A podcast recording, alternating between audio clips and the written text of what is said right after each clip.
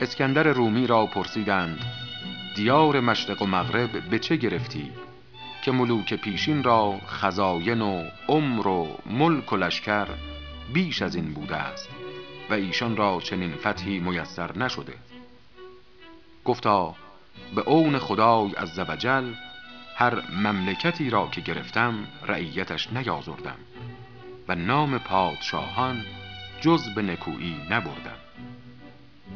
بزرگش نخوانند اهل خرد که نام بزرگان به زشتی برد.